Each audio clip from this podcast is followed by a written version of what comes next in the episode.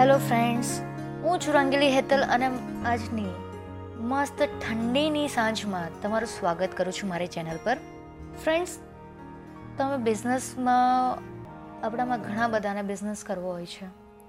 પણ બધાને એક જ કહેવાય ને કે પ્રોબ્લેમ હોય છે ફિનાન્શિયલી, કાં તો મારી પાસે ફિનાન્શિયલી હમણાં પ્રોબ્લેમ્સ ચાલે છે. હું સ્ટેબલ નથી, કે ભાઈ મારા બેકગ્રાઉન્ડ સ્ટેબલ નથી. મેં આવા મેં પણ મારા ગ્રુપમાં સાંભળ્યું છે અને તમે બધાએ પણ સાંભળ્યું હશે અને જોયું હશે તમારી આજુબાજુમાં. જે મોટા મોટા ઇન્ફ્લુએન્સર્સ છે, એ લોકોને પણ ઘણા પૂછતા હોય છે કે ભાઈ, મારે કરવું છે પણ મારે આ પ્રોબ્લેમ્સ છે, મારે ફિનાન્શિયલી પ્રોબ્લેમ છે, હું નથી કરી શકતી. ફ્રેન્ડ્સ જો કરવું હોય ને, તો ગમે તે થઈ જાય, ઉપરથી નીચે. તમે કરીને જ રહો છો. પણ મારે એ લોકોને એવું કહેવું છે કે તમને ખબર છે કે તમારે ફિનાન્શિયલી પ્રોબ્લેમ છે. તો એ આઈડિયા નહીં જવા દો. એ આઈડિયાને થોડા ટાઈમ માટે હોલ્ડ કરો. એના માટે બેકઅપ રેડી કરો. તમે કહો છો ફિનાન્શિયલી પ્રોબ્લેમ છે. તો એના માટે તમે ક્યાં તો જોબ કરી લો. ક્યાં તો પછી કહેવાય ને, નાના નાના કામ કરીને સાઈડ ઇન્કમ એક ક્રિએટ કરો તમારા ડ્રીમ પ્રોજેક્ટ માટે ડ્રીમ બિઝનેસ માટે. એક એવો ટાઈમ હતો, જેમ કે નાઇન્ટીઝની વાત કરીએ, આપણા પેરેન્ટ્સની તો એ ટાઈમે એટલી ટેકનોલોજી નહીં હતી. એટલી ફેસિલિટીઝ નહીં હતી. ગવર્મેન્ટ સપોર્ટ નહીં હતો. બેન્ક્સનો સપોર્ટ નહીં હતો.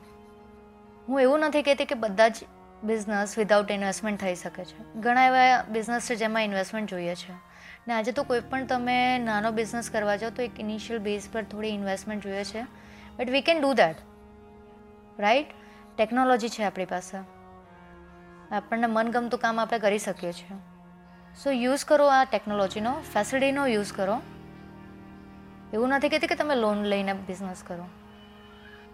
બટ તમે વિચારો કે જો તમે વિચાર્યું છે ને તમારા જે ડ્રીમ પ્રોજેક્ટ છે ને જસ્ટ એક એક્સક્યુઝ આપો છો કે ભાઈ મારી પાસે ફિનાન્શિયલ પ્રોબ્લેમ છે.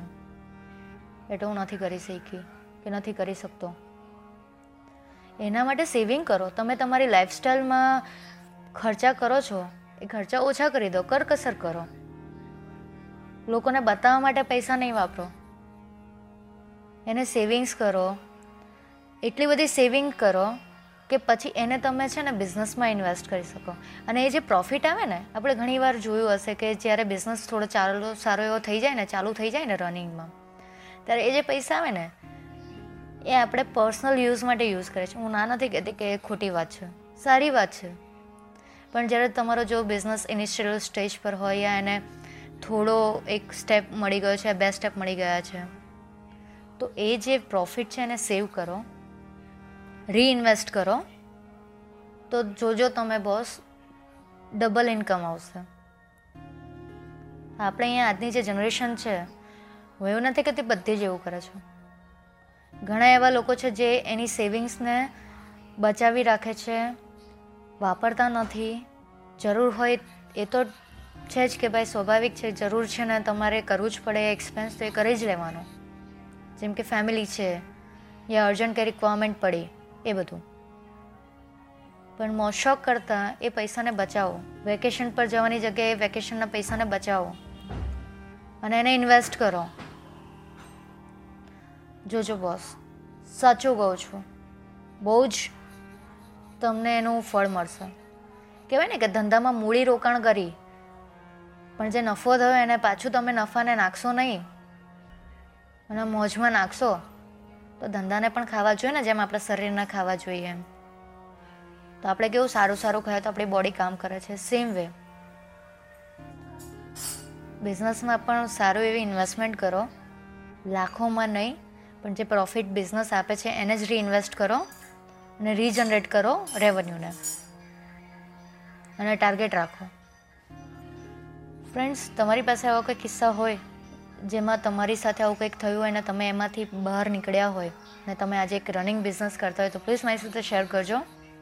મને બહુ જ સારું લાગશે અને ગમશે હું તમારો આ જે એક્સપિરિયન્સ છે, હું બધાની સાથે શેર કરીશ. Thank you guys